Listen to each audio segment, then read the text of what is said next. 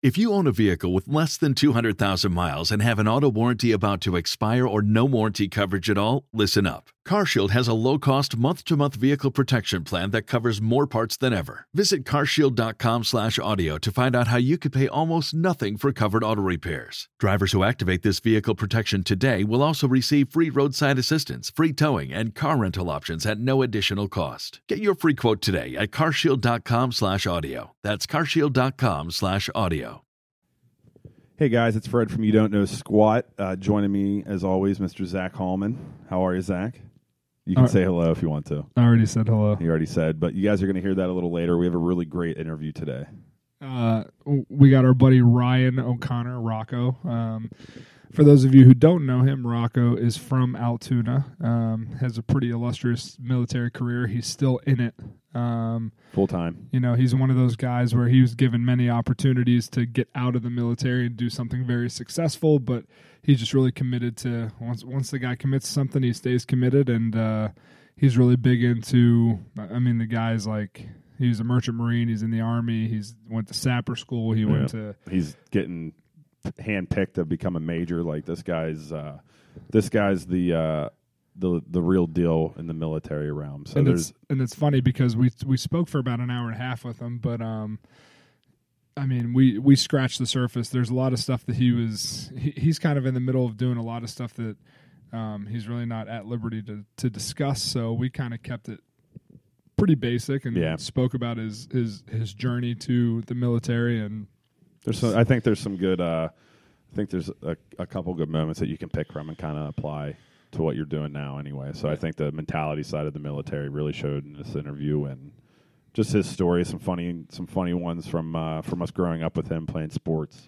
now with us today is not Casey Cants. Casey is not here. Uh, he uh, quit. we he, fired uh, he have you ever seen the uh, what's that movie uh, with Tom Cruise when he's walking out with the goldfish? Who's coming with me? what movie is that? Walking out with the goldfish. Yeah. Who's coming? Uh, Jerry Maguire. Uh, Yeah, so unfortunately for him, there was literally no one else in the room when he did that, so no one else went with him, and he didn't have a goldfish. He was empty-handed. But he's actually just in Florida for the holidays. Yeah, he's on vacation. So Casey, we miss you. None of that was true. Um, get back safe. Yeah. So uh, today is the 29th. Um, so we're recording on the 29th. So we hope you guys had a great Christmas. Uh, happy holidays to you guys. New Year's right around a corner. Uh, just wanted to kind of recap 2019 and kind of touch base about what's going on in, in 2020. We'll keep it short, but And just because uh, we're doing this, I think that uh, we could probably post this one, and Yeah. then I think our plan going forward is going to be to try to record a bunch of, uh, ahead of time, just so that there's not as big of a gap. Um, I know all of our loyal listeners out there. Um, we actually do have some people that enjoy listening. yeah, we've had some people ask this week about where's Yeah, when's where the next podcast been? And we've just been super busy. Um, in a good way. yeah, the, the last time we had a podcast, we talked about Having more podcasts. and uh, we've come short of that. But uh, you know, we hope once Casey gets back and we're all back on the same page, we hope to, you know, get a get a decent lineup and do some recordings, and then just kind of post them going forward. And, and I guess we'll make a group decision about that as we go. But um, I'm ex- I'm really excited for 2020. um, you know, this is I just finished up my first full year of being a business. Congratulations, which Um, you know, it's it's it's a handful, but it's something that I continue to hope see grow. let me ask Um, you this: Did you, going back to your first day, do you think you'd be as busy as you are now? Uh, it's funny you say that because no way, no, I, there's no way I didn't expect this much interest. But now that I've gotten this much interest, this much interest, I have a lot of desire to grow it. Yeah. Um, You're kind of at like a crossroads, yeah, I'm I'm very uh, in a like a, a positive cross. yeah, like, I'm I'm happy with where I've come, but I'm unhappy with where I'm at. So I want to continue to grow it, and it's uh, it's it's funny how that works. You know, you, I was hoping to see three people a week, and I'm at the point where I'm seeing you know four, five, six people a day. right?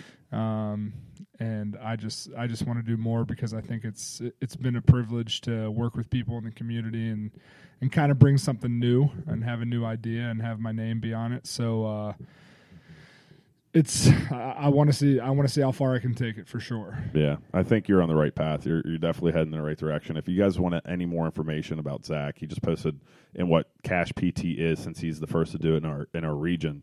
He just posted a really good video on his. Uh, was that your Instagram story? It was Instagram. I Yeah. shared it to Facebook, but it's, uh, also it, it's, it's a really good. it scratches the surface. You know, there's a lot of questions that people may have, and and what I always tell people is if you if you have an ailment and need me to see it, um, you know, guaranteed one-on-one treatment for me from an orthopedic clinical specialist. But it's also something where I will look into your insurance benefit and I will make it make sense for you um, if it does make sense. And I'd say. I'd say 95% of the time it does. Yeah. Um, Did you mention that you got accepted for care credit on your video? I did. Okay, Um, I think that'll be a big help. So Care Credit is a is a credit card that if you want to put a lump, excuse me, a lump sum of money, um, you know, for for healthcare or whatnot, you can you can pay it off at zero interest. Yeah, we we did it. Silas had a uh, pretty unfortunate accident. He's sitting here in a chair watching, but we used a care credit for his his vet bill, so it's definitely beneficial. plus take the stress out of it. In uh, 2020, I'm doing a you know up to three visits, 100 percent money back guarantee. Um, I don't think you'll get that. you know, issue. if if if I can't do something to help you, I'm not saying that uh, I'm not saying that by visit three you'll be 100 percent pain free. But if I can't do something to help you in three visits, then you know I'll stand by what I do. Um, so that's new for me. But uh, there's a what's what's the vision for the gym? Uh, I think we're we're heading in the right direction. Um, 2019 has been kind of we, we saw a lot of changes in 2019 um, from from literally from the beginning of the year all the way up until today. Um, just uh, we have some some changes happening behind the scenes that it's going to look a little different um, for us, the ownership group. Uh, starting in 2020, the the general population, general public won't really see a difference there, but uh, we have some changes coming up. I think. Uh, I think 2019 was a lot of learning, a lot of growing. Um, from my elbow injury, the end of February, uh, to uh, a couple changes within, and then obviously super excited. Baby Dorman will be here at the end of March, so that that's going to be a big change in 2020 that I'm super excited about. Um, I'm really kind of anxious to see how that's going to look. Um, as with a newborn and owning and operating a business that requires me to be there to run.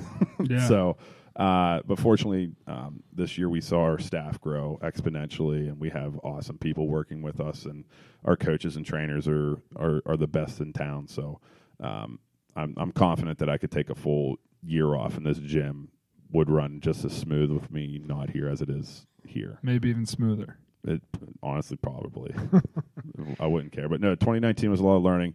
Um, I'm excited for 2020. We just extended our lease, so we'll be here for another three years, and then we also added another 4,000 square feet to our space. So, What are you doing with the space? uh, so right now, space we uh, we added six more Olympic platforms, so now we got 14 Olympic platforms. Um, we moved some stuff around just to become more efficient. Um, so now we're officially in 20,000 square feet um, with the plans to hopefully grow in the near future. So I don't necessarily want to see us grow square footage wise. I want to see us like level up as far as offerings, value. Um, we're looking into hopefully adding a kids a permanent kids room. Um, that other space is going to be mostly all open gym equipment. So our open gym area was 1,200 square feet. Now it's over. It's roughly a little over 4,000 square feet. So we're going to be adding some more equipment there.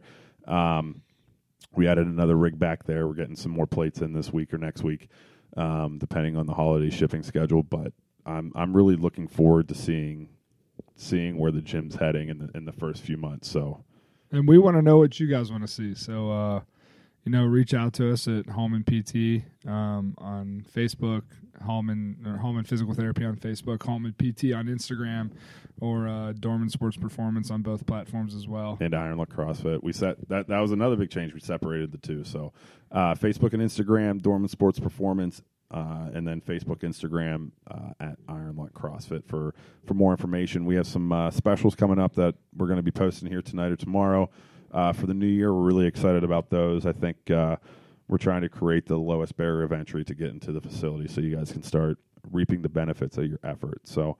Um, yeah, we were uh, we're super excited to end the year with you guys. Uh, thanks for supporting us. I know we've gotten a lot of questions. Um, hopefully, in 2020, we uh, we're able to give you something weekly at the least, um, even if it's a shorter.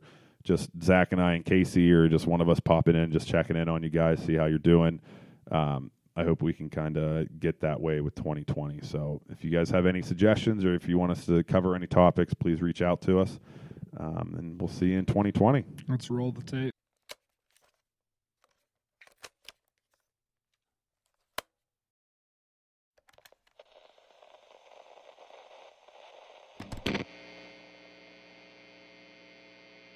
Oh, you didn't know? You don't know Squat.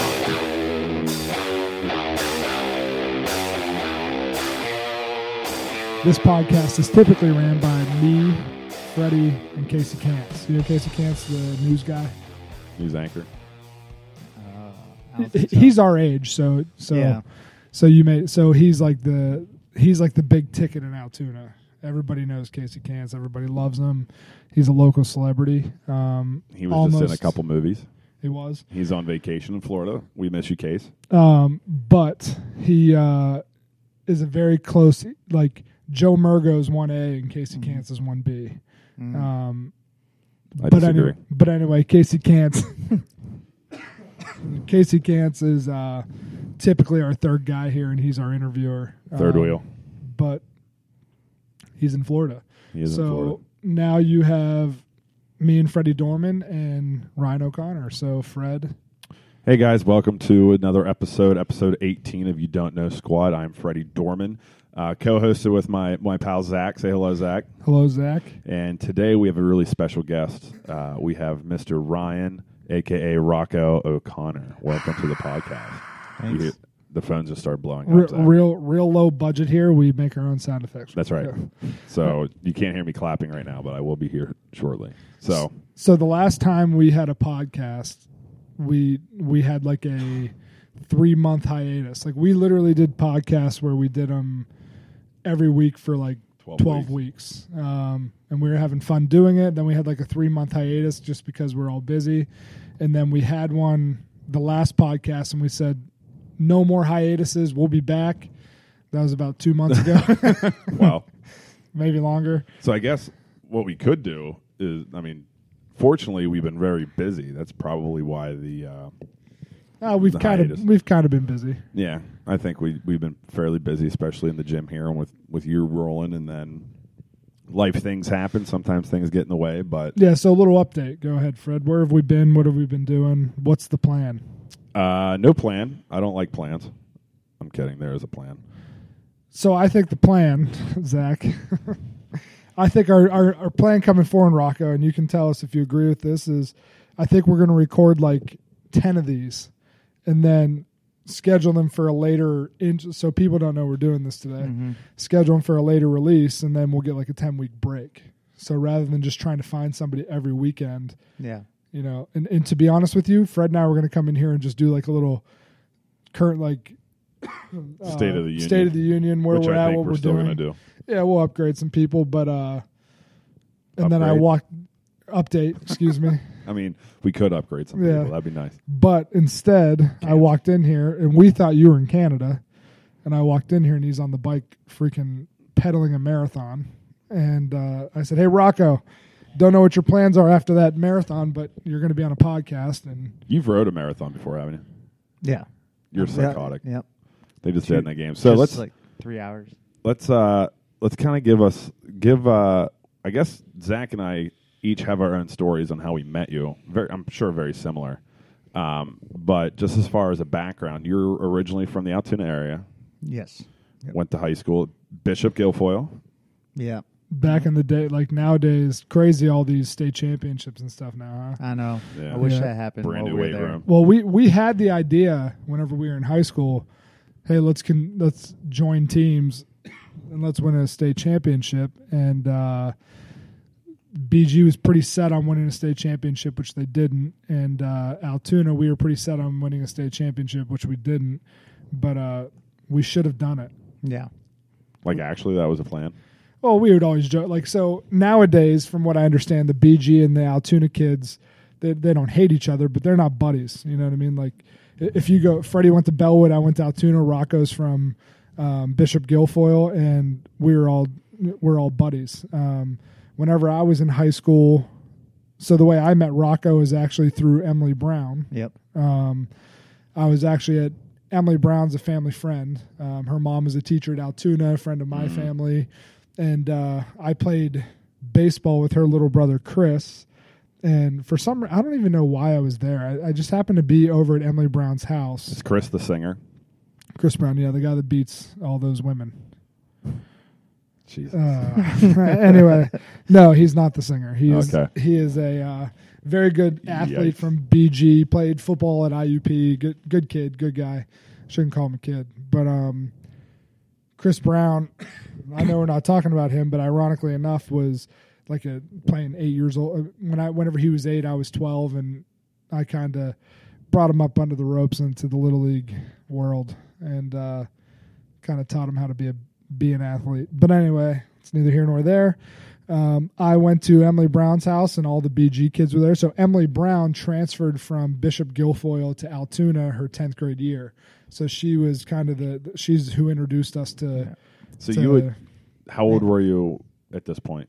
I mean, we would have been 15, 14. Yeah, like So right around the same time. or sophomore, right? In Yeah. high school. It'd have been right around the same time you and I would have met. Yeah, I think it was a rarity though that we were all like hanging out together 'Cause it was- it- because, like you said, before that there wasn't like Altoona BG guys hanging out together, and then like now I don't think that's happening. It does not happen. It doesn't Yeah. happen as frequent, no. It's funny Yeah. because a lot of like whenever I was at Altoona my first two years, my senior year we were not good, but we went to Western Finals and we were good, and so was Bishop Guilfoyle. Mhm. Like we we were no slouches, but uh, I remember a lot of people would get upset with. Um, I've I've been told by many people that we are very confident whenever whenever I was like tenth, eleventh grade, erring on the side of arrogant, and uh, some of the BG kids are disliked because they're winners. You know what I mean? And an Altoona program is struggling, and I hope to see it turn around. But uh, I think they the don't new get weight along room is sick. but I think that they don't get along because, you know, they're kind of they're very confident, and Mm-hmm. we're friends with a lot of them. I mean, friends we we, we I've treated a couple. Fred has them as clients, Mm-hmm. um, The whole team. but I think that's the difference. I think that some people are a little upset that the, of, of their success. Where I like to see any success in the area because because then people talk about Altoona, and that's what people should do. Yeah, because it's uh, uh, I would say similar story but different story. So coming up, Rocco, uh, really good football player, made the transition to being a hockey goalie, and we actually played high school hockey against each other. And uh, the, f- I believe the first time we had met was at the Millersville goal or hockey school Yep. Yeah. with uh, Deet was there, Sprousey was there, and we were probably 14 at this hockey school. It was like week long, two times a day, and we had met there. Um, I hadn't, I wasn't a goalie yet, but he was there, and then we just kind of from playing adult league or So youth Ryan league, O- we became So pretty Ryan good friends. O'Connor was a goalie before you. Uh, right around the same Yeah. time, I'd say, yeah. So yeah, did- because I started up at like Focus playing roller hockey, and Yeah. then BG got the team, Yeah, and Sprouse and those guys talked me into it wasn't going out for it. And Yeah. I'd never been on the ice before in my life, and I remember going out there like the first couple weeks, and I was like, I, I was not used to not being good at sports. And I Yeah. was just like falling all over. Here's the place. thing. So goalie playing that position takes a lot of uh, a lot of skill, but it's a lot more mental, which I'm sure we can get more into with Rocco as we get into his story. But he was athletic, and you could tell. I still remember to this day being on the ice. I believe you tore your groin or your My, quad. my, my hamstring. oh, that's right, your hamstring. I still He- never got that repaired. Dude, he uh, he hit the ice and it was not pretty. It was he tried I to would- do a I- split and it just ah. I would I put still- a, I would put a pair on those like uh, Air Monarchs, the white ones, and I'd have somebody just push me out to the net, like just real wide base, and just stand there in the net. That's what I would have done. No, he was super athletic. That's the one thing with that position you have to be. Well, it's you funny- can't just be big. I mean, he's always been a, a big guy from football, but he could move really well. He's fast. Well, it's funny you said that um, because Rocco and I bonded So Rocco, I remember the Rocco and all the BG kids coming in, and I hated Mike Sprouse and still do to this day. I might. Um, but uh, I remember Rocco and I just took to each other because we were both big mongoloids and and when, like I'm taller than Rocco, but Rocco was real thick and always he was a good center for BG.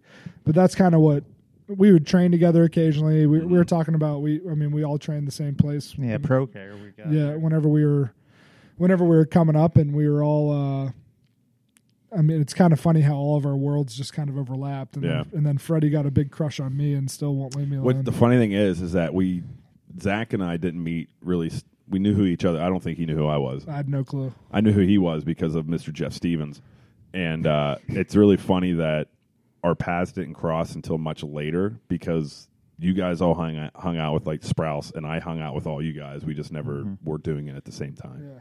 I met Freddie when I was in college, and he was coaching these little Weaver kids. camp at the Weaver Dave Weaver camp, camp. Yeah, and I was training for football. And Freddie you were interning at the time. was I right? interning? I thought I was playing. No, you. I think you were still playing, but you were interning because Oh, you okay. you ran the uh, off ice for him. Yeah. So and Freddie would not leave me alone. Freddie would come talk to me every single day, and he'd be like, "Hey Zach, I'm Freddie, and I I want to I don't sound like that at all. And uh, I just remember always going home being like, "Who is this guy that won't leave me alone?" Here's here's a fun fact though. He was the first one to that we that I, he kissed. no. Ah, So Rock, can you tell me the story? this is completely unrelated. Can you tell me the story? I don't know if we actually should tell the story. Tell us the story about the kid that you guys zipped up in a hockey bag. Oh Jesus! I just had to tell that story last night. Did you really? Yeah. To who? I, I'm sure Uh, Deet and Sprouse would It bring was that up, up. at uh, Craig's house. Just out. Yeah, yeah, yeah. I thought it was in the locker room. Didn't something happen in the locker room? he broke his ankle in the locker. Yeah, that's it. That's the story you had to tell. let's leave. Let's leave the But names yeah, out yeah, of it. no but names. But yeah, uh, the the story I had I had heard and step in if you want. I guess uh, in a locker room, I won't say where. Uh, apparently, they put a kid in a hockey bag. I don't know if Rocco was uh, involved with this. No, I was not. I was, c- I was the couldn't good- imagine. Yeah, I, I was yeah, the- I couldn't see him doing this, but it's funny because he's such a high astute. Is that the word? He's he's so well respected He is. Nowadays. But I'm I'm shocked that it wasn't Rocco being zipped up in the bag. yes, uh, well, They couldn't get me in the bag. no. yeah, you would I'd, I'd be dummy sw- all. I'd be swinging. yeah, hockey's a great great sport for average sized kids. But So tell the he's story. not- So, from what I was told, they zipped this kid up in a hockey bag and started hitting him with sticks. Well, Was it a no- stick? Well, no. The, the well, they're two separate stories. That that happened. What's the other one? They took him out and they put him on the middle of the ice in the hockey bag, in the goalie bag, and he was just moving around. Uh, Just like I'm not going to get around. into any more details. Yeah, that, there's some but, more too. We'll But the uh, but no, the other one was he always tried fighting with people. You Yeah, I know, remember mess that. around before practice and stuff, and he was messing around with one of the guys, and he was pushing on him, and the guy pushed him back, and he rolled his ankle and it broke. ended up snapping. Yeah, it snapped, but then he went and did push ups to try to forget about the pain. and then we went on the ice and he was in the locker room. And then he I just remember being at the end of the ice and everybody was at the other end. They were doing breakout drills and they were going through what was gonna happen. I heard the ho- the door to the locker room open beside me. I see him coming out using his stick as a crutch. and then he just fell and he didn't have his helmet on yet and he fell at such an angle that his face propped up against the ice and his legs were at the perfect angle that he couldn't do anything but slowly slide down with his face on the plexiglass until he fell on the ground This kid, really, and then then I from heard what I remember, he couldn't scream. really skate very well yeah, to begin and, with. and then I heard him go ow, and then I was looking over and I couldn't see him anymore because he's below the boards.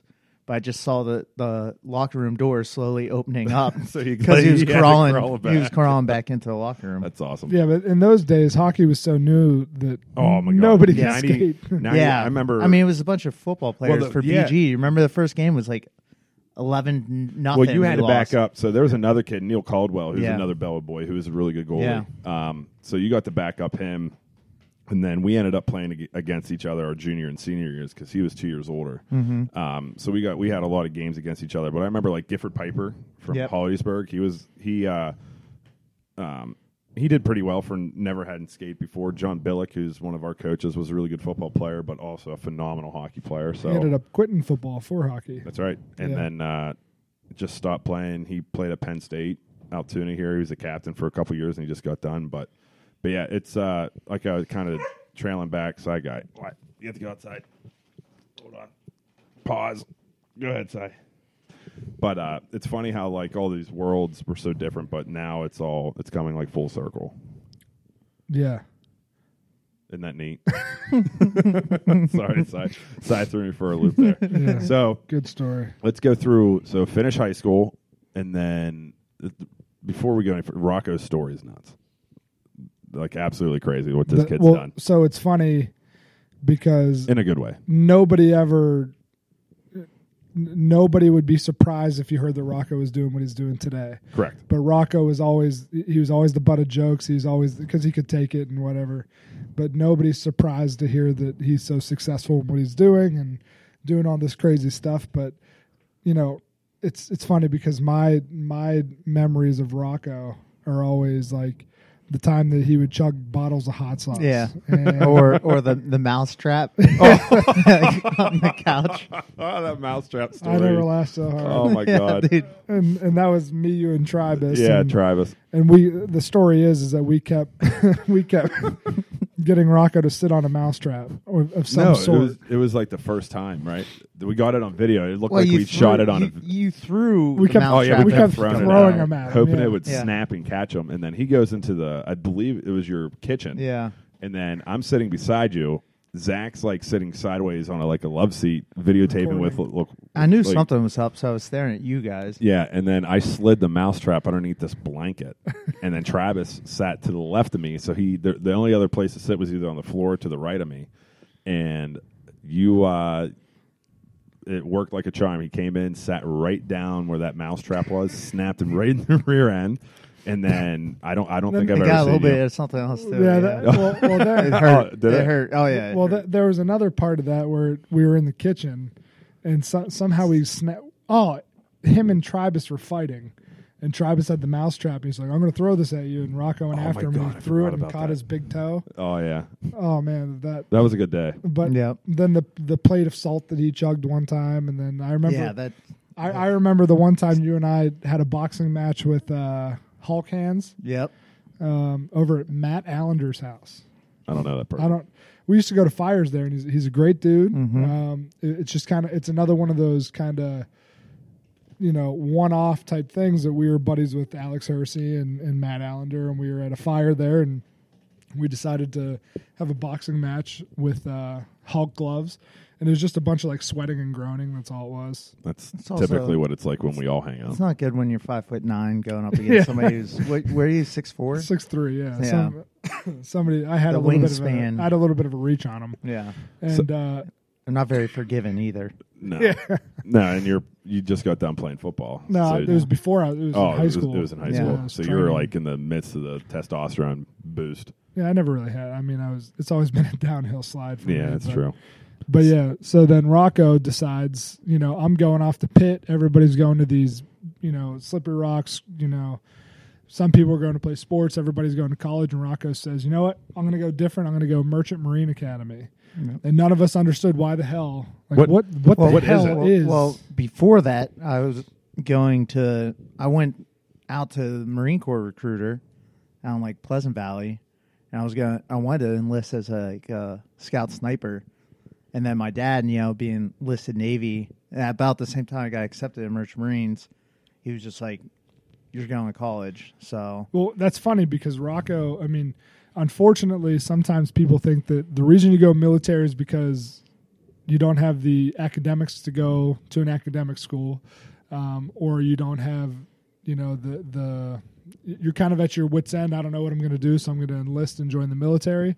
And Rocco is like a 4-0 guy. Rocco was a very good athlete, and said, you know what, I'm going to do this military life, and it's something that I always had interest in doing, but just never had the. I uh, thought I was going to the NHL at that point. yeah, I mean, ditto uh, NFL, but um, never. I came up uh, very short, but um, you know, it's something that I uh, always admired people doing and something I had an interest in doing, but just didn't have the uh, testicular fortitude to pull the trigger. So Yeah. What is the Merchant Marines? So it's the well, the the Merchant Marine Academy is the fifth service academy, but the actual Merchant Marines is like the civilian, um, the government, which is headed by like Maritime Administration, and then also like a military sector, in which like say World War Three broke out. You know, there's a whole list of ships because ninety percent of all equipment goes, and commerce right now ninety percent goes by sea. So it's it's part of the national um, strategic policy of like, you know, to to keep the economy going, you need to have a good merchant marine because of how much stuff goes by sea. So in peace, it's it's more of the moving goods back and forth across the ocean. So container ships, oilers, you know, like you think how much oil we import and all that stuff. It has come by ship or you know uh, the military sectors like the auxiliary ships that fuel the the air or fuel the different navy ships or the ammo carriers and then salvage ships and everything like that. And then um, the government sector is there's constantly military equipment being moved everywhere. So like there's pre-positioned ships sitting around the world. Then the event of World War Three, you know, kicks off and stuff needs to be moved, there's pre-positioned stock in strategic places in the world that can get to certain areas within Quickly, yeah. certain amounts of do time. other do other countries do stuff like that? yeah, uh, actually, the U.S. Merchant Marine is a little bit smaller, but I don't know about if they have the pre-positioned stock and all that stuff. What we do with the military sector too.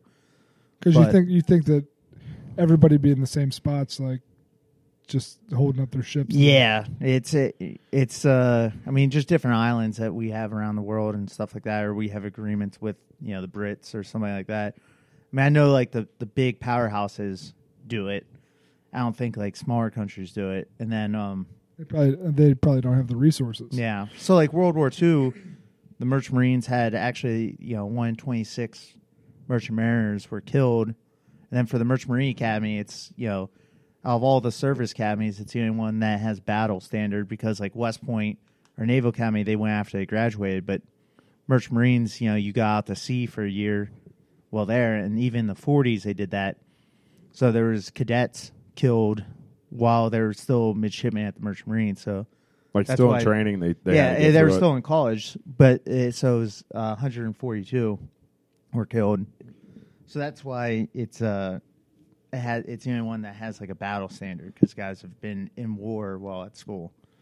Well, I mean- you know, everybody shits on it. You know, especially me being the army now and Yeah. coming from that, and like the technically we're all in the Navy Reserves while there. Mm-hmm. So So even like people that you work with now will still shit on it.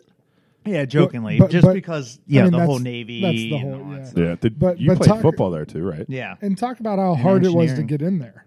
Yeah, so just like any of the other service academies, get a congressional nomination and go through the physicals, and then you know write essays, and then interviews, and But- then But to get a congressional nomination alone is tough. yeah, there's only a certain number of allocations to certain districts and all that stuff, and so that was yeah, you have to have high grades, and then for me, I did engineering there, so marine engineering. I remember you calling me all the time during your engineering and football and stuff, and just saying like, "Well, I slept two hours last night because yeah, I had all this crazy stuff to do, and I had to play foot." Did you play all four years of football? yeah, you I played did. all four, four years, Yeah. and and that's uh What kind of level of, of play is that? It's it's D three. Yeah, Okay. it's D three, but it's one of the harder conferences for D three. And then I feel um, like you'd have like Division One athletes, but they wanted to go the military route. so so they have.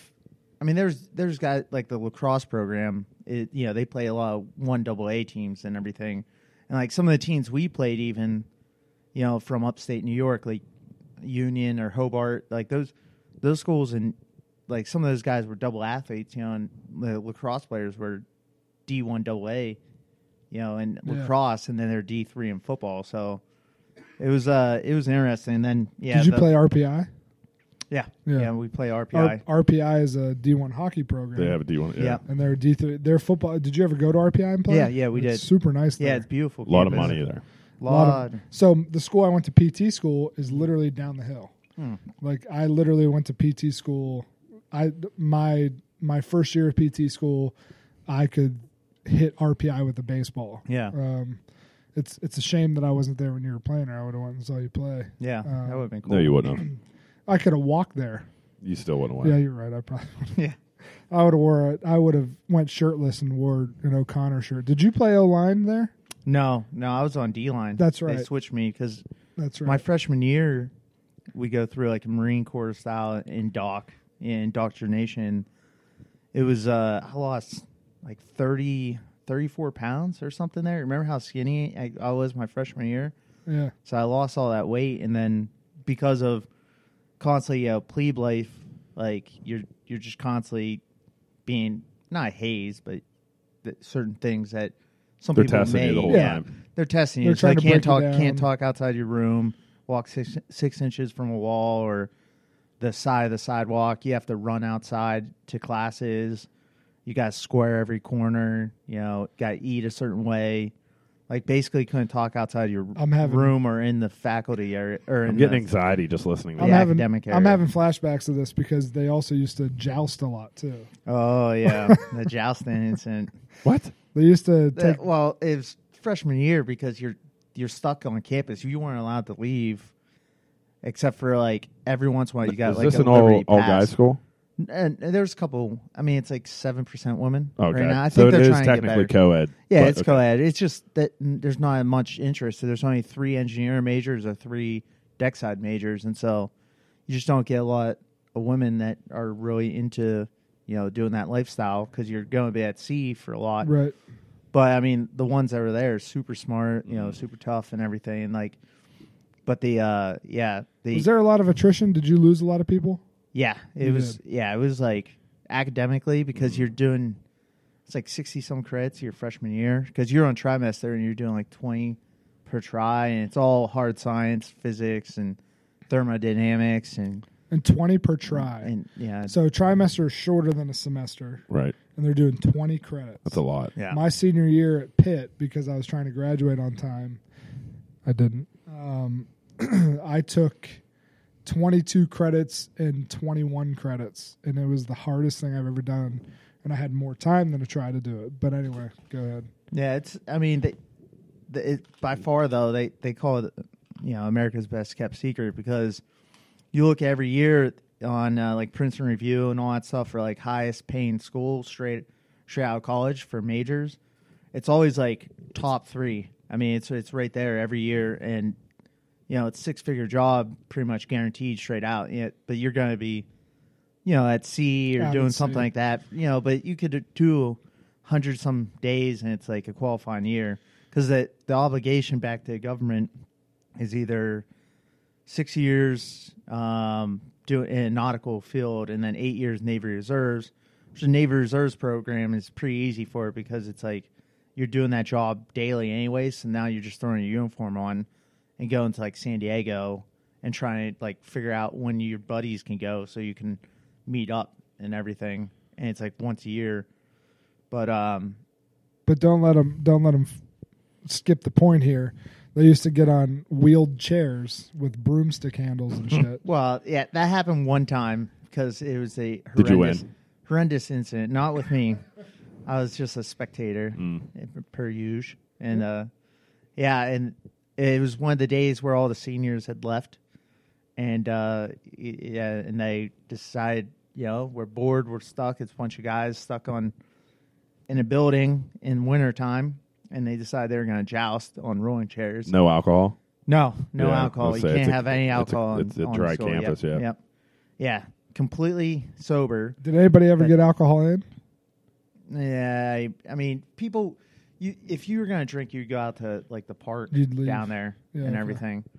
Um, it, and it's funny because like even like alumni still to this day, like older alumni still go to that park and will drink just to bring back memories. That's but funny. Yeah, they they're jousting. They didn't. Nobody realized they put the the metal side towards each other, like where the actual mop head goes into. And when they got pushed into each other, one hit the guy's chest and cut his chest pretty good, but the other went right into the uh, other guy's Nutsack, I believe. Yes. And it tore it. and it- No. Oh yeah, cut open, and it, it came out. Talk about an easy vasectomy. I oh, mean- pop, did you put it back in? Did you No, pop I mean, her back he, in? he, I remember him running to the room, and his face was white, and he had his hand down his shorts, and he pulled it out. It was covered in blood, and it was like basically unraveled in his hand, and we're just like, oh boy. "Oh my god, we're all screwed." Like, Did you get in it. trouble? So that I don't know exactly what he said of how it happened. I'm not going to get into those details, but I believe he he stated a, a way different way of how it happened. Because I understand that this podcast will probably be listened to by Ten people tops. yeah, Let's be honest. millions in the world. Yeah. who knows? Maybe Yeah. somebody knows somebody. Yeah, Yeah. And they'll sit there and say, We've had a couple downloads in Australia, yeah. Have you? Mm-hmm. We, we actually get, whenever but we I know somebody there that listens to it, so it's not like it's some random person. Whenever we put some of this stuff out, Yeah. like, like we need international people, Fred. Like this guy knows a lot of I mean, different I, people. I, I can I can network. we'll we'll put we'll put his name on here. Speaking of which, s complete side note, where is it? Where is the Merchant Marines? Uh, Kings Point, New York. New York, yeah, okay. like eight miles straight line distance from Manhattan, so you can see Manhattan from Yeah. like the Did you have like a when you were there? Did you have like an end goal? Like, did you think you'd be doing what you're doing now while you were there, or did you No. have like something else? Because I know we so can't really tell, talk much tell about him what about we're the doing. tell him about the job that you're offered out of. Yeah, I mean, I could have worked, you know, six figure job working, you know, straight out of school with. And we say six figures. We're not talking like one hundred thousand dollars. You're talking yeah, I like, have buddies that are like 250. chief, chief engineers making a lot of money right now. Yeah, but he was but- going to work. Correct me if I'm wrong. Like eight months out of the year, Mm-hmm. and out on a oil rig somewhere, you know, doing whatever he needs to do.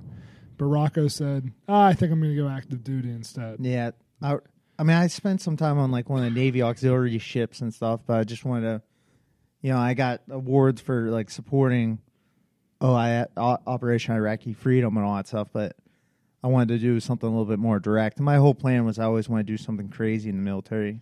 So but I was going to do Marine Corps, but couldn't go OCS during like the summers because of uh, football. So like I would have had to graduate, then get my engineering degree after I did the OCS down there. so you're literally just But, delaying everything. yeah, so I was like, and I worked hard for the engineering degree, and then the army was basically you know two wars going on. Like, oh, you can do whatever you want. So that's So- why I went in there. time number two that Rocco did something, as Robert Frost would say, he chose. You know, he went the uh, two roads diverged into Yellow Wood, and he took the one less traveled. Oh, that's good. Pretty. Did you look that up before this? Yeah. No, huh? I'm pretty smart. But anyway, uh, That's bullshit. but anyway, the second time that Rocco did that, you have that pulled up on your computer. and the, and the and the second time that it's benefited him. True. Like like I am I, I can comfortably tell you that I'm jealous with with Rocco's life right now just because it's excuse me, it's more it's it's exciting, I think. I mean the guy's Yeah. everywhere. He was telling us the other day, Hey, I think I might go to Canada for a couple days and Fred and I were like, Oh, well, I think I'm gonna go uh, run my vacuum cleaner. Put floors down in a nursery, But uh which we got done. Yeah, we did. But um, so Rocco decides to go active duty army, Mhm. Yeah. and go ahead. Tell like what what made you pick army over over anything else? Well, the whole thing was originally I wanted to be like go army, special forces, and different things like that. But oh, I mean, the Marine Corps was going to be my number one, but just because, uh, like I said, I couldn't just it, it would have been delayed, and I and then I wasn't guaranteed like a combat position, like a combat combat job. I didn't want to do like a supply or something like that. So I, the army, you know, guaranteed me to do whatever I wanted with it. So I joined in the army. It's pretty funny because like Did you have to go through the whole boot camp and everything? no, it was was direct just- commission for Yeah. the army, and so for me, like first time I got army uniform, like went up to West Point.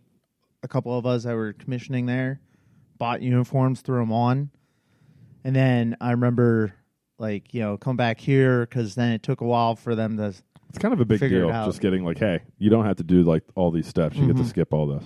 Yeah, but I I still had to do like the officer schools and all that. But for me, like, uh, you know, I really didn't know anything about army. You know, usually you either come from West Point or ROTC program where you've been doing army stuff for four years. Mm.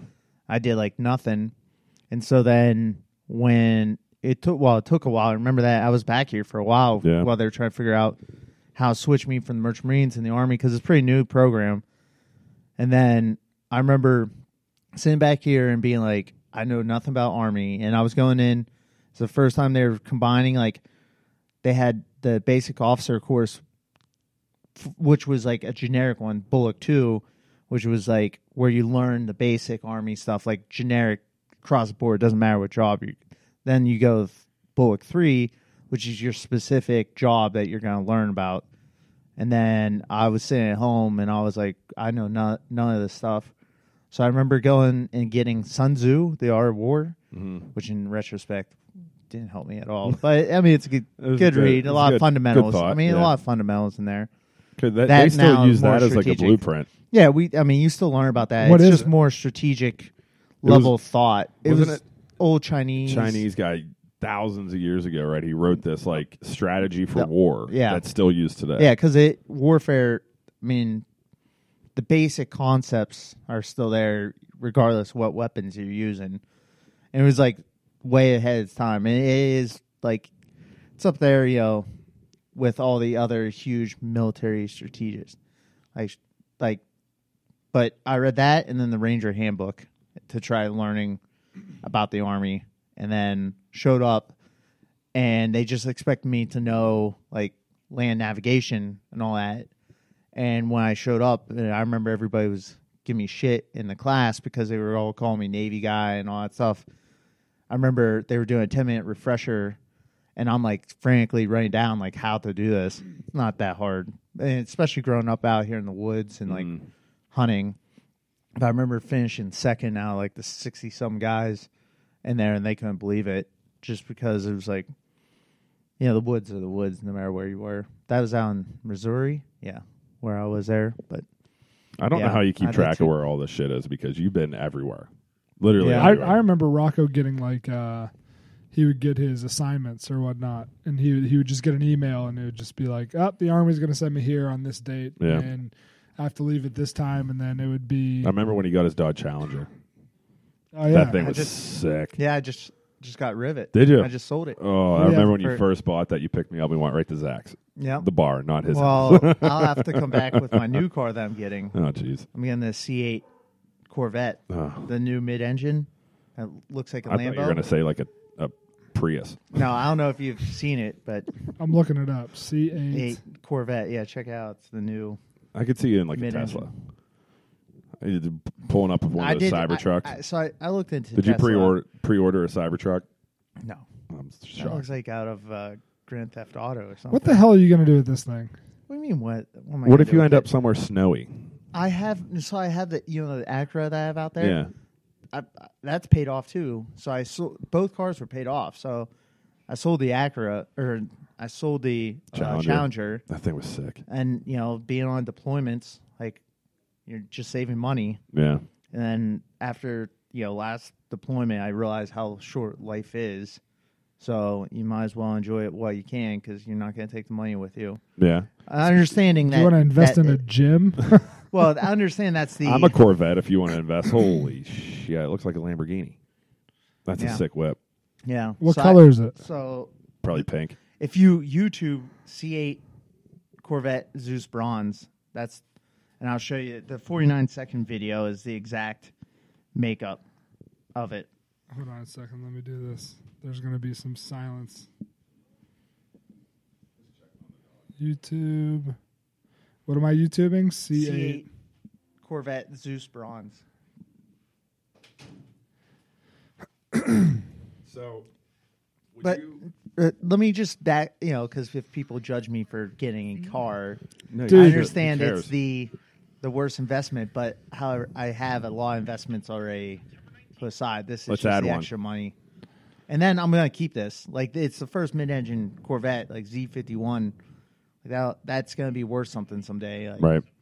That's cool. That's exciting, man. Did you see the 49 second one though, where they do a walk around? Yeah, I just I just watched it. Because that's the exact. Did you already order it?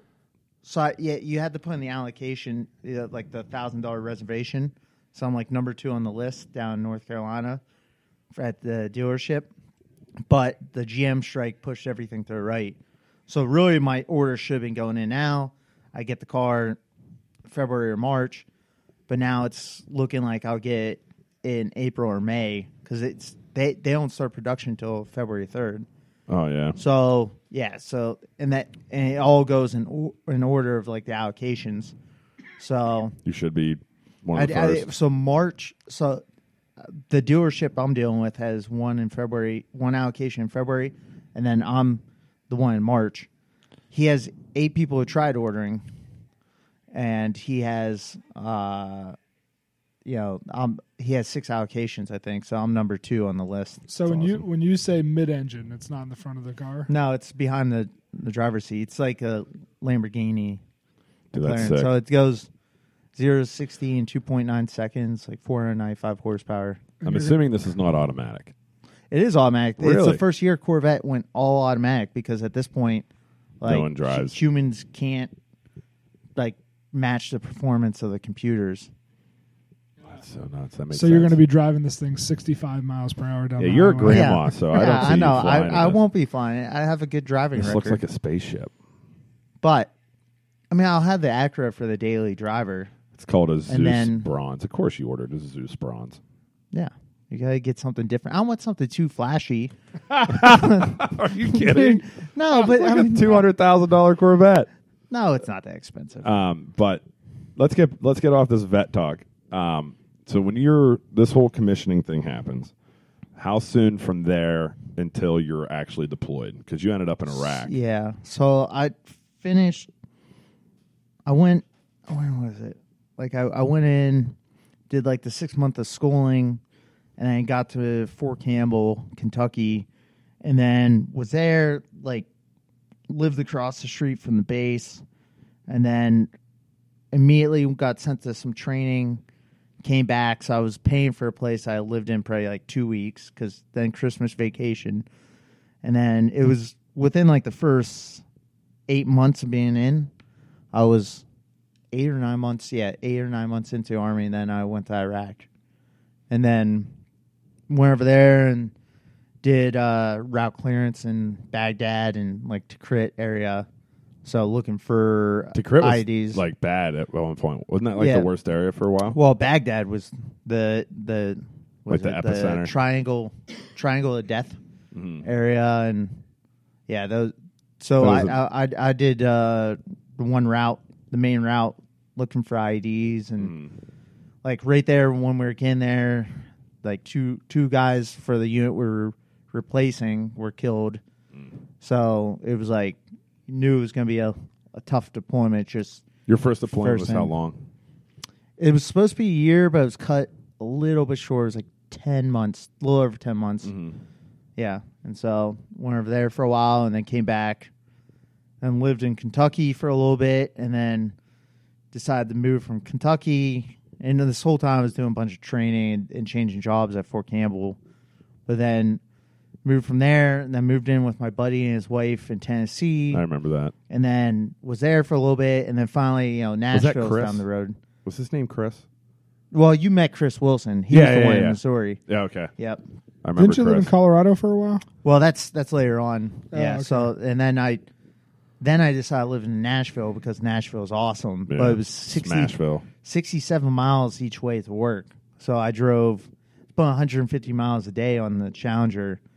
And uh, I remember my buddy, I was preparing for Sapper School, which is another school where I lost 30 some pounds and just did some crazy stuff there. And then, so you really have to study. I was studying like knots and like checkpoints and purposes of it because you got to say verbatim while tying the knots for mountaineering.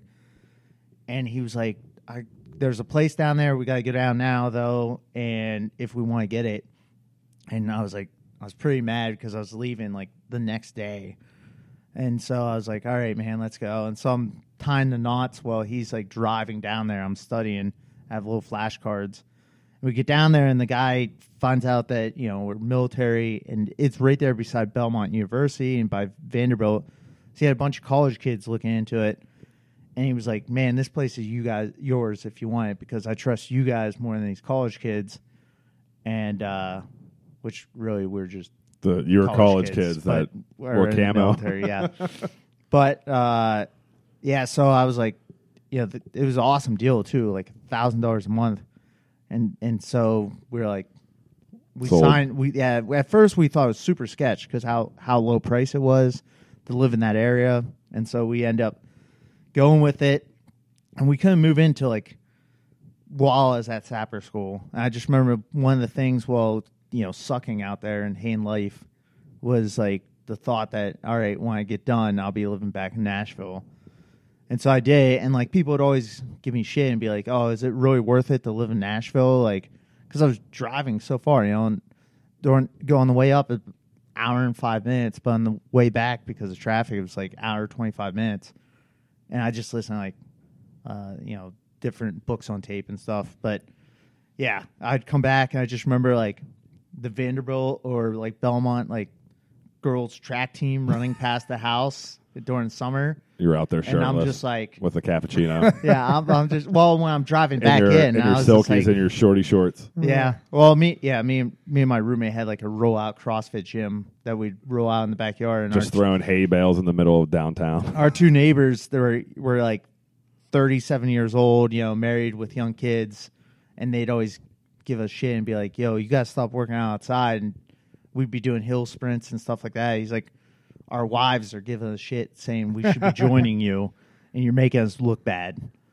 or what they live vicariously through us when like uh, uh, we got out of the limo at one thirty in the morning and it's like entire bachelorette party that we're with which nothing happened we cooked them Humble brag.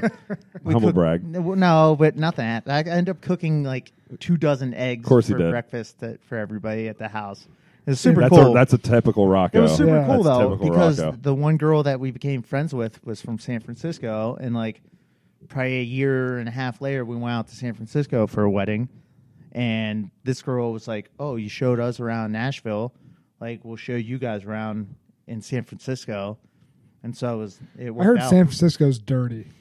it's expensive. Isn't there like human feces everywhere? Well, I I think, think the that's, the I think that's homelessness. LA, isn't it? Yeah. Well, in general, high. I, I just read an article. I don't know how true it is, but like if it was on the internet, It's- it's yeah, true. yeah. It was like saying they hit, it's like over twenty one thousand, like homeless in the- the state, and so it's like That's a a critical level. But I mean, I don't know. I I read like six different news sources just so I can try getting the truth anymore because Yeah. everybody has their agenda. Yeah, I've, I've heard I've heard that there's like an app that you can download. That like fact checks everything. No, it'll tell you where there's human shit. Oh yeah, in LA, I think there is. No, I think it's like in I think it's in uh, San Fran. San Fran. I, yeah, I know San Francisco when I was there. You know that. I think that was on Rogan. Yeah, they have uh they definitely you know, it was definitely I mean it's a beautiful city, but there was definitely an issue with it. I mean, just like what you know, Colorado when I was just out there, like same thing. You just what part of Colorado did you live in? Colorado Springs. Oh, okay. I've been there. Yeah, because well, right by Yes. Pikes Peak there.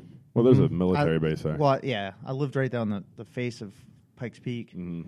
That's well, yeah. So after uh, Tennessee in Nashville, I, that's when I went to s- the infantry school, captain's course down in Georgia. I was down in Georgia for a little bit, and then that's from Georgia. Then I drove across country to uh, Colorado, and that's where I was out there for a couple of years, and that's where I lived with my. I, you guys never got to come out there. I wish you guys could A- have. Allie and I Allie and I went out to Colorado It's a couple months ago. six months ago Yeah. Yeah. or something like that. But we went to Denver.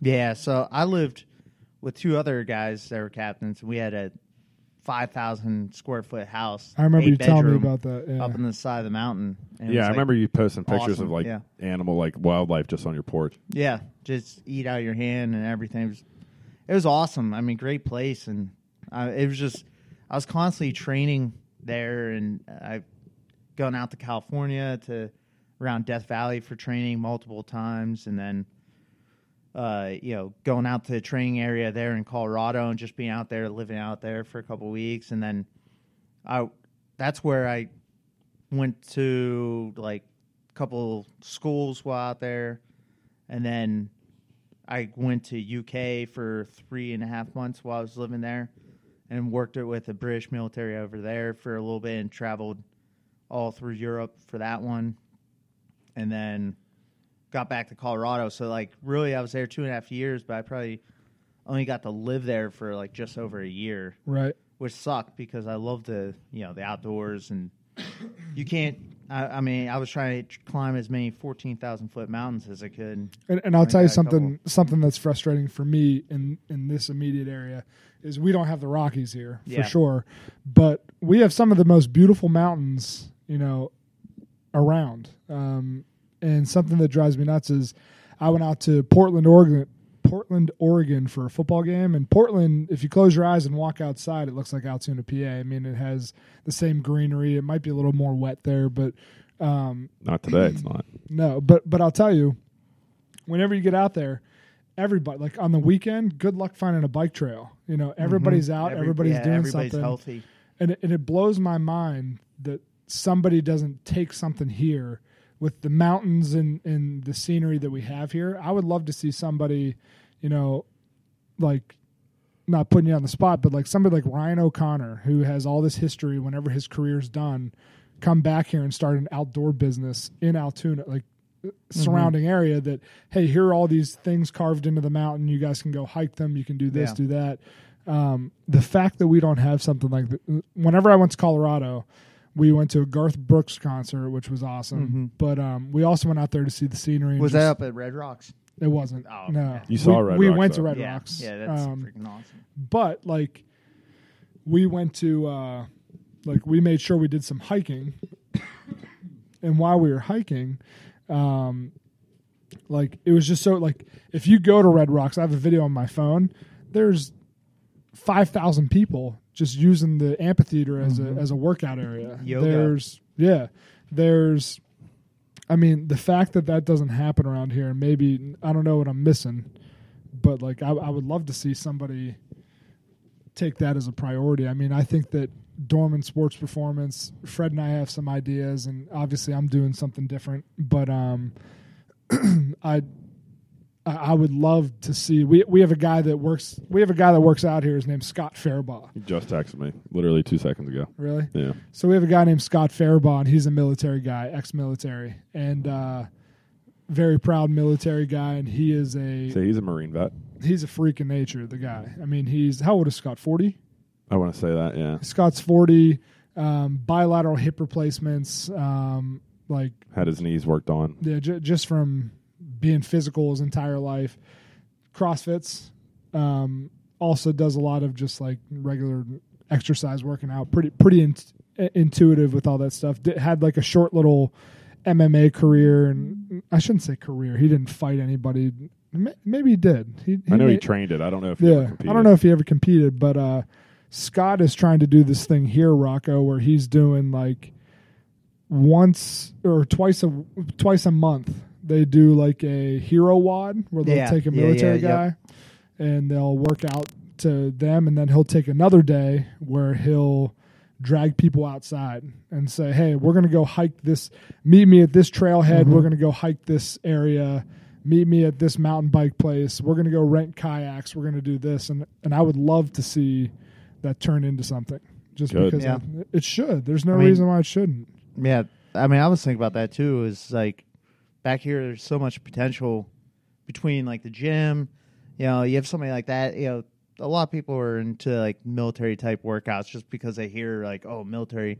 Especially people are you know had wanted to do it and for whatever mm-hmm. reason couldn't do it or didn't do it, and then you know between that and then doing you know getting out to the outdoors and taking advantage of it because it's like even Colorado Springs, you know, they like they took you know the incline is the, the famous thing there, and it's it's jam packed with people during the summers and all that. Actually, I was only in Colorado Springs for a day, and I did it, and it sucks because you know especially at elevation, you're you're starting out like sixty eight hundred feet and then finishing out uh, close to ten thousand. But it was old uh, like logging trail, you know, where they had a rail system that went up, and so they, you just have railroad ties. It's like over like 2,500 feet of elevation gain and less than 0.7 miles horizontal. So you're you're, going talking up. extremely That's extreme pretty- angles. Yeah, it's pretty big. and so like sub 40 minutes is supposed to be like you know good, That was what I was shooting for, being out there with you know when I had the two I'd British have guys. to take a snack Yeah. It- yeah, it- stop halfway. yeah, it was it was good. I mean, I did 39 minutes. And I you know not used to the elevation and the first time being over there, but it's like out here, you know, there's trails. Like I, I was just looking the other day when I was driving. I was like, oh man, like looked out and I was like, was that power line cut always there? Because to me, like I see something like that, I'm like, I want to climb that. yeah. you know, and that and most people don't think that way. But even when I did that, you know, advanced land navigation training for the army and stuff, like, and I'm going across multiple states, you know, and the Appalachians, you know, under time, just try and find certain points and stuff like that. That made me even more like into the outdoors. And like my roommate Tristan, when I lived in Colorado, was a ultra marathon dude and you know he's really good shape because he also was assistant lacrosse coach for Air Force Academy, and uh, and a professor in finance there. And um, I mean, him and I like people thought I was crazy when I changed out command. I was training up to go to a selection, and and I was like, I end up doing it was thirty four point six miles. We went over three different mountain range or ridges, you know, averaging like eleven thousand feet and walked into town, and that's when my parents were out there too, which is pretty funny because you Was your my, dad doing push-ups? dude, you know how my dad gets all a- anxious and stuff, and he asked the people there because we took the old stage road in, and so we were on the road and off road, and had land nav into the city, and from Colorado Springs to Cripple Creek, and he told the people there, he's like, hey, you know, my son's walking from Cripple Creek, like which way would he come? And like the people in Cripple Creek at the museum were like, are you kidding me? Like that's like why would somebody do that? And I remember we were like two miles out, and my dad coming down, and he's leaning out the car window, and my mom's driving. He's holding a beer up in the air, just screaming like, "Yeah!" And he pulled up, and he's like, "Yeah, you guys want beers? You want water?" And we are like, "No, we're gonna finish out just walking into the city, and just finish out, you know, with what we came carried with." Um, but it's like you can make a workout out of anything. You just got you got to have that mentality, and, and the problem that's what the you know I know there's some people here that have that mentality, but it's not like Colorado or Correct. like or Pacific Northwest where people's mentality is like I'm going to ride a bike or I'm going to walk instead of driving. Whereas here, yeah, and every every road out there has a bike lane. You know, Correct. here, Yeah, you, we have here nothing. you have nothing like Yeah, that. Like I I go like- for a run around here, and I, I got pretty pretty pissed off the other day. I'm I'm running and like I'm going pretty hard, and it was after it was my second workout of the day, and some lady just like, you know, um, she clearly could have waited a second for me across the road because usually every sit every place I live, you know, has pedestrian have the right of way. And that's And the same here too. Yeah, and she just cuts me off and like looks at me like scours at me. I'm like, "Are you kidding me?" Like here I and she was pretty large lady, and I'm just like, "Are you kidding me?" Like you're gonna sit here, stare at me, like look at me like I'm in the wrong when I'm doing a full out sprint up a hill, and then you just killed my momentum Right. by it, and you're gonna stare at me. I'm, and I'm like, that's that's what's wrong with this area. Is like people don't get out there and have that mentality of and, fitness. And I also think, and this this comes in a different conversation. Some we'd like to. We have an in with uh, Mayor Pacifico, the mayor of Altoona. I'd love to get him on here. Something Altoona needs is is industry. I mean, we- need. And I know it's not as it's it's not like, hey, go get some industry, and he says, oh, okay, It's Industrial Revolution. Yeah. Like yeah. that.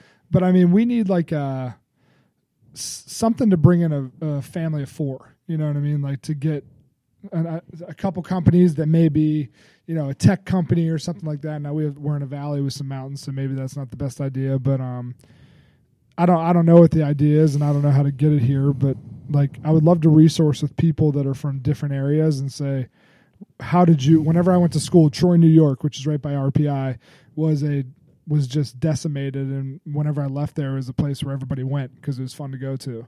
Um, the economy literally 180 degree turn while I was there, and I would love to like, hey, what'd you guys do? Like, how, how do we do this? Let's get this place to be more active, and then let's make it. I mean, the, the healthier you are, the more money you save, the more stuff you do, the more money you spend. You know what I mean? And then the economy goes through the roof. But um, you know, it's something that I would love to see this area. You know, I'm I'm I'm an Altoona guy. I'd love to see something happen here to to get it going. Yeah, I think I definitely think there's potential here. We just have to have the right people working on it Yeah. and like the right people in, in play. But one thing I wanted to touch on, and you and you said it a couple times, is the mentality aspect of it. And I think, um, having known you for an incredibly long time, I think you've always had that that part of you kind of dialed in, where like you're looking at that not as like a not as like a, a hindrance, but a chance to like better yourself. So I think you've always had that outlook. But is was there any, like any defining moments during your so far during your military career that you like you're like, oh man, that was a learning experience. Like, and you and you're applying it to what you're doing now more from like the mental side of it because I mean, you've been in very very high stress situations, but uh, you're also still very very laid back. So I feel like having, and I think it was Jocko Willink who mentioned he was like people that people that pursue versus people that react don't necessarily suffer from like PTSD because they're they're the ones creating the the situation than then responding to the situation. Do you see if there's like a correlation between like having gone through that and like your day to day life?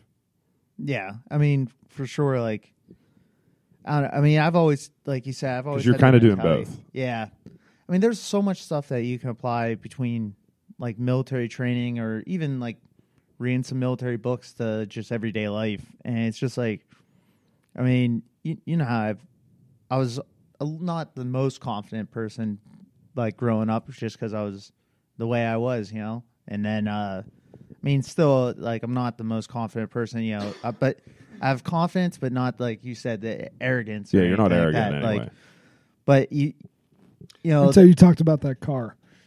you the, d- I- the car. I'm just yeah, listen, I you I'll had a take you chubby when you a were sh- talking about that car. Let's be real.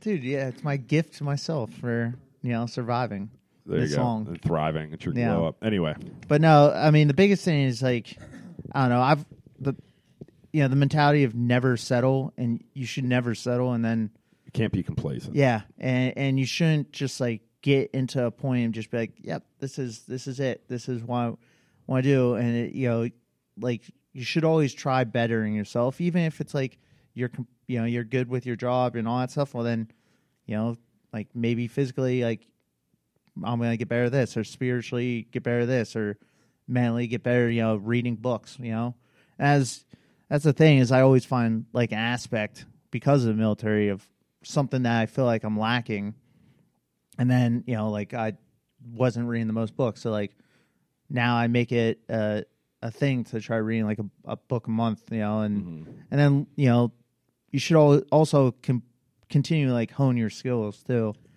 like no matter what it is. So if you're you know you're doing physical therapy, you should always learn you know the newest techniques newest and stuff, stuff, yeah. and, and continually you should you know you need to adapt or you're gonna die you know?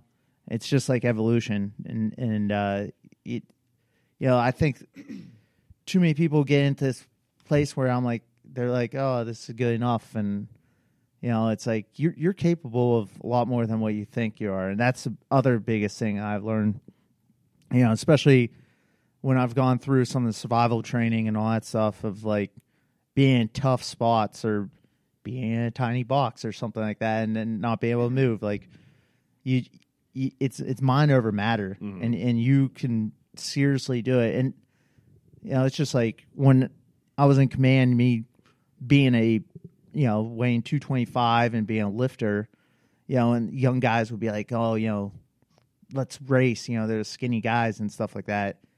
And they'd be you know thinking they're just gonna smash me on a run and all that. Like i i knew like i was i was like going into that job i was like i, I need to be able to run so i can you know lead by example.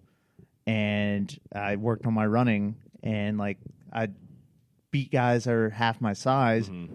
and then you know run a 13 minute two mile and they'd be like how how do you do that? And i'm like you know it hurts but you just got to turn your brain off Put the work and in. just do it and just train. Like and guys just people expect things to happen without putting in the work. And you know whenever i was training up to go to you know specialized units and stuff trying to do that stuff like every day you know i'd work 14 hours a day. I'd work out in the morning. And then in the evening i'd be in there doing workouts to the point where like it was written in like the standing operating procedures when people would do the security mm-hmm. checks like oh don't worry about the the crazy guy carrying logs out on the quad or you know, Joe. or or handstand walking across the gym listening to death metal. That's just captain o'connor in there just doing his workout. Like it is you know you just gotta you know and i understand life events and i'm single and you know i don't have the other you know yeah, kids and all that stuff. Mm-hmm. But i don't know you just can't make excuses Well, to and I'll tell you something. I'll tell you something that I think everybody needs to work on, and I specifically struggle with this, and I continue. I try to make a very concentrated effort to. Uh, I feel like I can't clear my throat, but anyway, a concentrated effort that whenever I made the jump into what I'm doing is the whole f- fear of failure, and I am somebody who is scared to death of failure, and sometimes it can be so crippling that I won't take the jump and try. Um, something that I try to do um, in my life now is, and I struggle with it. Freddie can tell you, my wife can tell you. you know, I constantly question: Am I doing the right thing? Am I? Am I? And sometimes I think you just gotta have the ability to shut, as you said, shut your brain off and say, "What if I fail?" So, so what if I fail? Well, it's a life lesson, and I'm how many times? I mean, you could probably talk several times about how many times you Yep. failed on on a on a sapper run or Yeah. or something like that. But you learn from that and say, okay, well, let's pick this up and keep going. And, and you know, not to get philosophical, but in life, there's a lot of people that, you know, they may want what you have, and they may want what, you know. I, I think that something I have is a work ethic, and I try really hard. And uh, but I think that a lot of people's biggest fears are are coming up short. I did it in my football career. Um, you know, it's something where in my academic career, my you know, at Pitt, I almost didn't make it into PT school. There's been many times where I've almost come up short, and I have this crippling fear of, of failure. But um, it's something that I think I'm like I said, I'm getting better at it and I'm trying to push myself into more awkward situations because the more awkward the situation, every day things just seem mundane and then they're easy to push through and succeed. Yeah. Yeah, th- I mean they, that's why they say like the biggest saying, one of the bigger sayings in the military is you know you got to be comfortable with the uncomfortable, and like, I mean I, not everybody has the mentality as me. Like I'm still trying to get to the next level in, in the military too. Like I'm constantly training to try again to the best, and I, I don't think I'll, you know, I don't know if I'll ever get there, but I'll at least always train. But At least like, you know you tried. yeah, and that's the thing. You regret more things that you you haven't tried Right. than things that you do. And I don't know. You guys heard the man in the arena speech, right, by Theodore Roosevelt? Because like even while I was sitting in like interviews and stuff like that, they asked me like, "What's a mantra that you live by?" And like for me, it's like what you're talking about. The have you guys heard by Teddy I, Roosevelt? th- I think I have. Yeah, I need to refer. This has been a It- long time though. Yeah, so Teddy Roosevelt, I, I forget what speech he was doing, but it's uh yeah, it's, so it's it is not the critic who counts, not the man who points out how the strong man stumbles, or where the doer deeds could have done them better. The credit belongs to the man who is actually in the arena, whose face is marred by dust and sweat and blood, who strives valiantly, who errs, who comes short again and again, because there is no effort without error and shortcoming, but who does actually strive to do the deeds, who knows great enthusiasms, the great devotions, who spends himself in a worthy cause, who at the best knows in the end the triumph of high achievement, and who at worst, if he fails, he at least fails while daring greatly, so that his place shall never be with those cold and timid souls who neither know victory nor defeat. And that's like a, I mean, that's like the mantra that I try living by. I think that that's perfect. I think that's the mantra people should live by. Um, if when you get time, Send that to me. Yeah. you know, when you get time, listen to. Uh, it's it sounds stupid, but You're- something. You love this. The jump. Yeah, something that made me make the jump. I was working in a very comfortable. Well, it it was uncomfortable. Like so so healthcare, and you know people know who I am. They know where I worked. But uh, there's good people where I worked. There's you know we did a lot of good things. but in healthcare, and I and I don't, I would never talk down on that place that I worked because everybody's just trying to make it, and they were Mhm. trying to make it the best that they could. Mm-hmm. But in healthcare, um, you know, unfortunately, reimbursement gets cut. Um, you know, it's expensive to run a clinic and all that kind of stuff. So, in order to be profitable, you got to, you know, do what's necessary. And you see, you know, 30 people a day per license and that kind of stuff. And, and, you know, it's really tough. But I was in a clinic where I was working, seeing a lot of people every day and felt really good about the, the effort that I put in. But once I started realizing that, man, this effort's really widespread, and, and, and a lot of times my effort's more on billing and more on, you know, making sure I have documentation and that my schedule's set up versus actually helping somebody. It just got to a point where I was just unsatisfied with myself. Um, I felt like I could be, I, I have this desire to, when you say physical therapy, I want you to think, oh, it's Zach Hallman. You know, you may think of some other people, but I want my name to be in there too. Right. Um, so it got to a point for me where I was just struggling with, am I doing the best that I can? Um, and I started, you know, daydreaming of a day where I could, you know, spend time kind of doing what I'm doing here. But, you know, like I said, nobody does that here. So is it going to work? I don't know. And then somebody sent me this video by Steve Harvey, and it's entitled Jump. And the thought, the I mean, the, the premise behind it is at some point in your life, you got to jump. It's going to mm-hmm. feel uncomfortable. You're going to get to that cliff edge. You're going to look over. It's going to be a really far drop, drop but you got to jump and just trust that your parachute's going to open. Yep. And if it doesn't open, then you know you grab onto something and you know dust yourself off and do it again. But the the meaning to the story is that if you don't jump, you're never going to soar. So whenever I got this thing, I mean, it was on a day that I was just having a rough day, and and once I got the message, I said I got to jump. Like so, if I get to 70 years old and I graduate graduate Jesus. If I get to 70 years old and I retire and I'm done working as a physical therapist and something I'm very proud of um, and I look back at my career and say, "Man, I wish I would have done more." Like what kind of what kind of life is that to live? So we get one shot at this thing. So once I get there, I want to look back and say, man, look how successful I was. You know, I started this cash PT business in Central PA and it grew and everything was great. Or, hey, I tried it, didn't work out, and I did the best I could, and and you know, I, you know, whatever. But you know, I'm really hopeful that it's going to work, and I think it is going to work. But uh, I think that that is a. I like that Teddy Roosevelt speech because it says a lot about people. I mean, that can and you, you can apply that to such minute things. Just mm-hmm. be the best at it. Just just mm-hmm. go out, put 100% effort. If you're not going to put 100% effort, don't try and just be the best at it. I think I think you hit the nail on the head. I, don't- I mean, there's really not much for me to, to add to that because I think we both echo very similar similar things when it comes to that. I don't. The difference with me is I there isn't. I don't have that that part of me that worries because I I failed so many times at hockey. It's just like one of those things. Like I I don't let that kind of creep in there. Mm-hmm. What's that?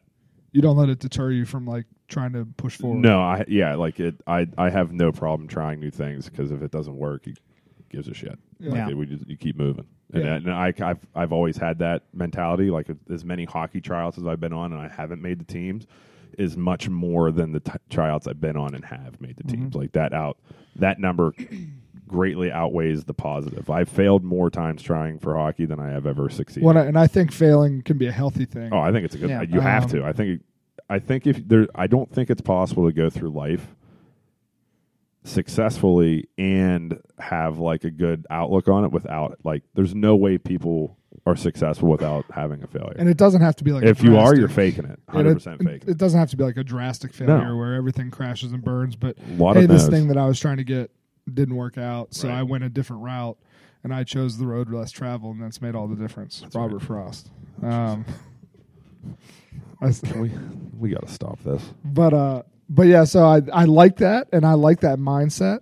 Um, and but it's very hard to maintain that mindset. You know what I mean?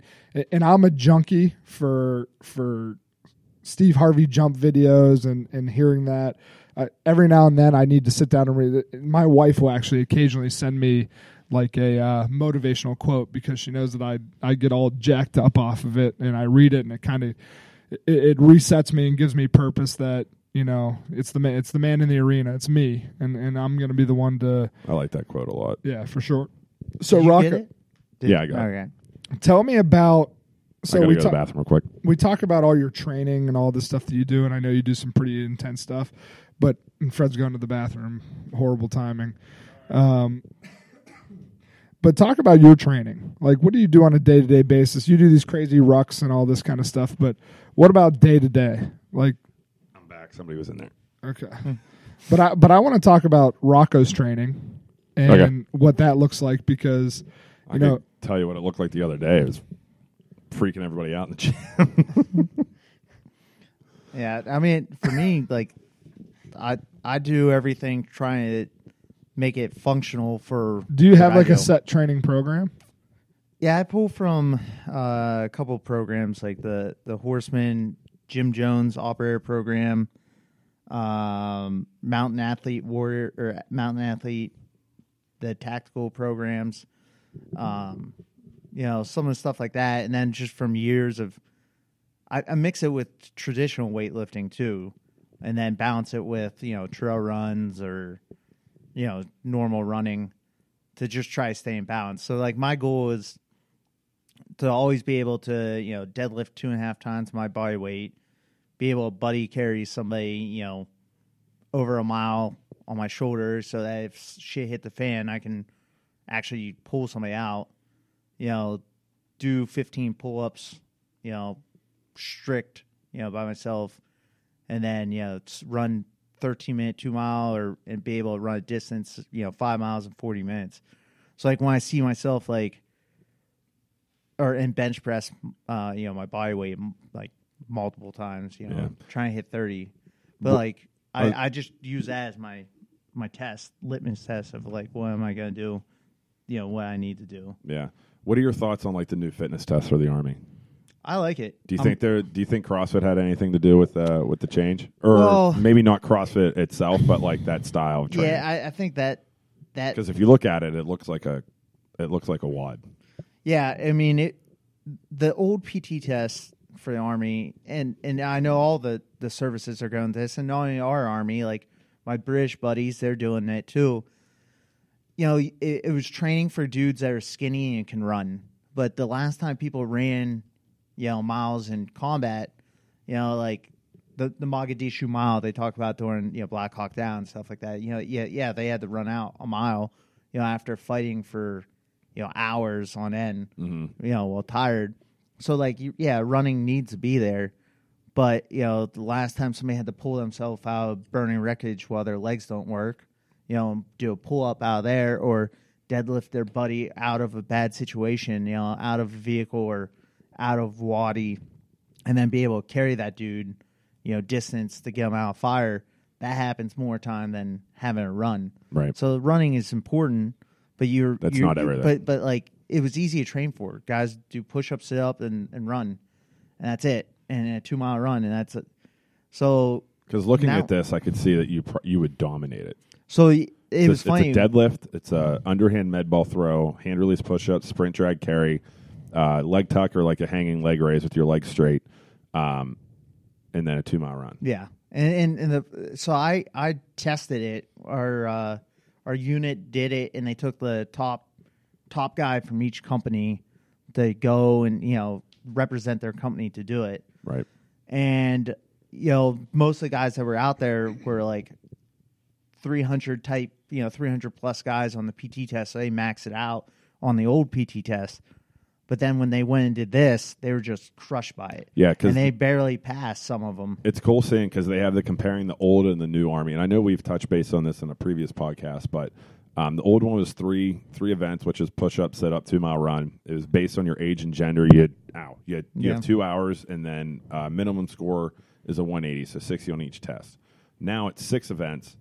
Uh, it's based on your job and unit, and then you have 50 minutes to complete it, and it's based on the physical requirements of your job, which I think is intelligent. Mm-hmm. Because if you're training specifically for that job, then you'll perform perform that job better. It's just like anything else. I can't believe I can't believe And that that starts uh, in October of 2020. I can't believe it's taken this long to get something like this. Right. Um, you know, and and I I used to talk to Chris Bova, my buddy Bova, about um about a lot of this kind of stuff, and uh, you know, our research was heavily influenced by like what the Russians were doing back in the you know the 80s and the 70s and the Olympics when they were just dominating everybody, and then they found out that every time that they were making all these crazy strength gains also happened to be the time that they were cycling steroids and whatnot.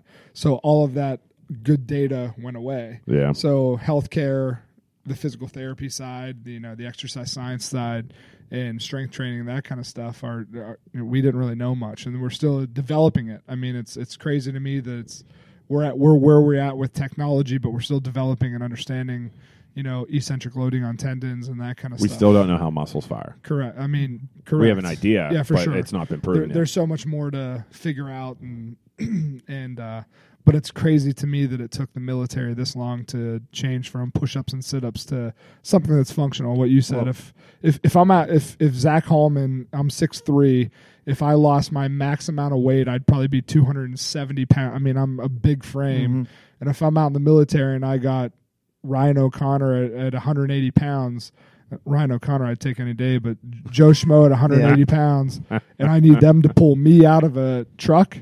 Like, I don't want the 100 push up guy. I want somebody else. Like, Yeah, I'm not 'cause, going like- with you. Uh, Yeah. Just to kind of echo that, like if I joined the military, looking at me, you wouldn't be like, "All right, I need this guy to run. I need you to break through that door," or vice versa, or like you need to you need to do something that you have to put your skills to where you're going to be in a successful position. Well, one of the reasons it took so long is it's resource intensive and it's time intensive. That's true. And so that's one of the reasons like it was super resistant and the they're highest still result having was they're what still they having had. issues.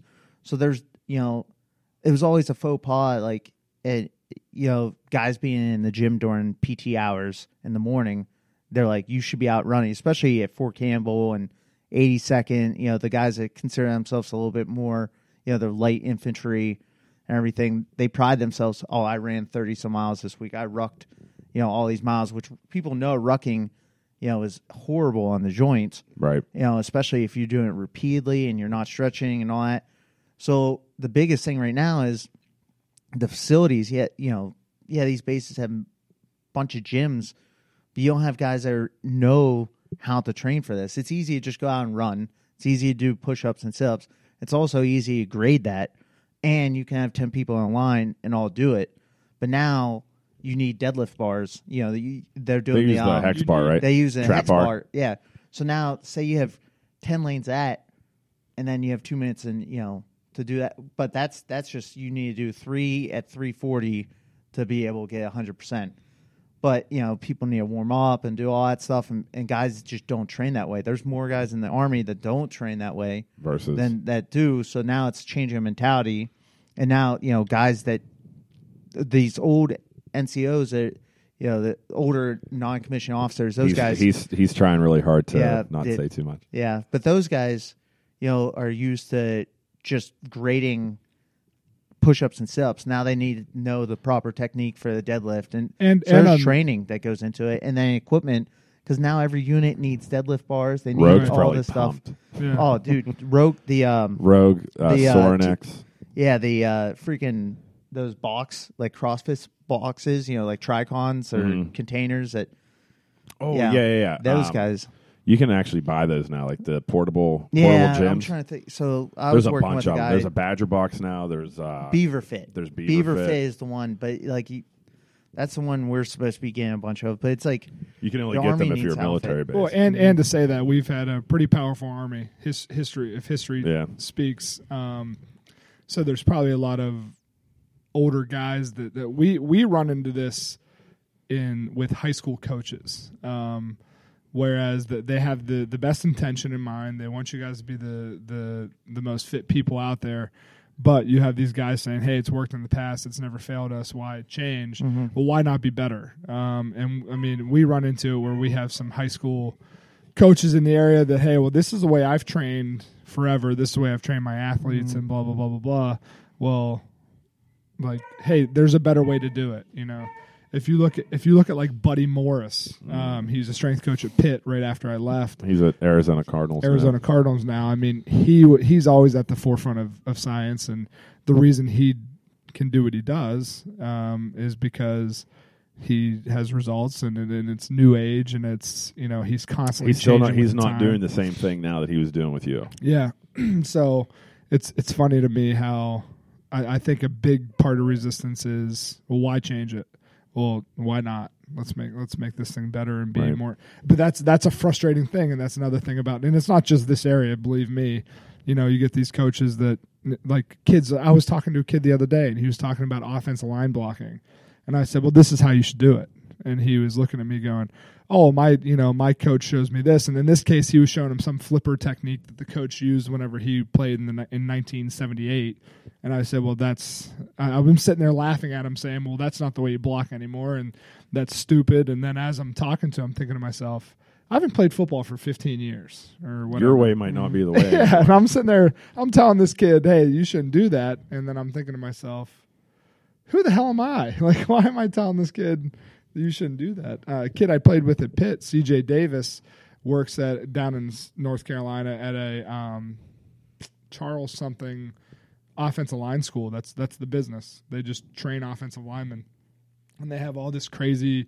Um, like machinery and all these different pads, Charlie Francis? sleds. No, uh, his name's LaCharles something. But Okay. anyway, like all these like weird hand placement things, and I've actually resourced CJ a couple times whenever I've had offensive linemen to say, "Hey, give me some drills, ACL guy," and he's been really helpful. But um, yeah, I mean, I th- I think that that's a big problem with a lot of industry is well, this is the way we do it, and this is the way it should be done. Well, Right. let's do it better. So, what's next for Rocco? I know. Yeah. I Going know to that- Primanti's for the Steelers game. Oh, okay. Yeah. Which no, he, he no, you my need a jet parents here soon. My, no, my parents canceled. They're going down to. I have a six pack in the car right They're now. going to. if you want to bring it They're going down to Polish Hall. oh, To jeez. go Yeah. go so, watch a little bit of the game. so you said last last uh was it yesterday, or the day before? You might be heading three different locations. You don't know yet. Like yeah, Australia? So, yeah, so I, it all depends on. So I got picked up for major, and then uh, I have to go. which is a big deal. Yeah, it's kind of yeah, but yeah, go go to um, schooling for it. So the normal schooling's out in Kansas and at Fort Leavenworth. Are you going to be a which will this general one summer. day? Do you want to be a general? I can't be political enough to be. Oh, that's fair. Yeah. But uh yeah, either there which is where the, most of the people will go and then they'll take two per year for like I uh Australia playing for Estonia, for the UK and Ireland and the Marine Corps one in Quantico. So I I put in for those ones to go to schooling there too and if I go to Australia one, probably hang around the unit I'm with now and then deploy again for just a couple months overseas and do some training on you know training with whatever local forces for a little bit and then come back and then go Australia. That's the hope is that one. Um, but we'll see. They only take two per year, and I don't know. I mean, For each school, they only take two. yeah, So you applied to so that's what eight, ten guys. How many Yeah. schools did you say? uh, five. Yeah, so 10, 10 guys. 10 guys. How many I think applicants the do you Marine think? Corps they take a couple more than that, but How many And then- applicants? Well, it's just it, so the, the the guys that made like the top like twenty or thirty percent of the major list like can apply for these. Mm. So, I mean, there's it all depends if they did apply for it. You know, most people have families at this age. Like I'm the weirdo at this point. Yeah. Where, but the the crappy thing is like most people meet their you know spouse when they're in their high school or in college and all that stuff. And then for me, doing the weird route that I did, and now that I'm like at a unit, deploy, come back, train, deploy, and then all right, you're leaving at this point. You're like even now, like if I go to Kansas, I'll go there ten months, and then they'll be like, all right, you're done, you know, and then move me somewhere else, and then I'll be there for. You'd have to years. move a whole family every And it's like time. so you know at this point trying to find a girl especially in this day and age where it's just like they're gonna put up with wanting to move that Rocco, often. Or honest question. Are you on Tinder? Yeah. Okay, I just I yeah. just checking. Oh yeah. Yeah, and I work too much. I, that's, Yeah, why the I, hell I don't wouldn't you get be? to- Yeah. Yeah. so am I. No, that's Bumble. Yeah. Bumble. Uh, So, but that's exciting. Yeah, so we'll see. I'll find out. I should find out end of January where I'm going to go. I mean, the good thing is I got picked up for the, the you know the top top percentage of the you know the major list, but we'll see. And inshallah, which means if God wills it, in Arabic. Oh, mm. I think that's a good Or way. God To, I think that's a good God spot to end it. God willing. Anything else, Zach? I mean, w- we could we could talk for another two hours, Yeah. but um, I think people have already shut this off. Let's be honest. I doubt it. They're probably waiting to hear. They're they're hanging on every word. Yeah, but Rocco, we appreciate you coming out. Thank you for your service, my man. We love Yeah, you. Thanks no for worries. coming. And then uh, I think that's it. Zach, That's all. I- I'll All be right. around for a little bit, so if you guys ever do another one while I'm home, because Cance would like. I'm, I'm sure Casey would like to talk to you. Yeah, Yeah. we So, should. part yeah, two. I'll, I'll, I'll, I'll do it. It'll be like Rambo Part Two. Yeah, Yeah. We'll, we'll Maybe get a little bit more details or whatever. yeah, because we didn't touch. We can't. We glossed over a lot. yeah, of stuff. there's there's some things that we can't talk about. So that's it. I think that's it. All right. Love you guys. This has been a You Don't Know Squat podcast production. Hey guys, thanks for joining us on another episode of You Don't Know Squat podcast with myself, Casey Cants, Freddie Dorman, and Zach Hallman.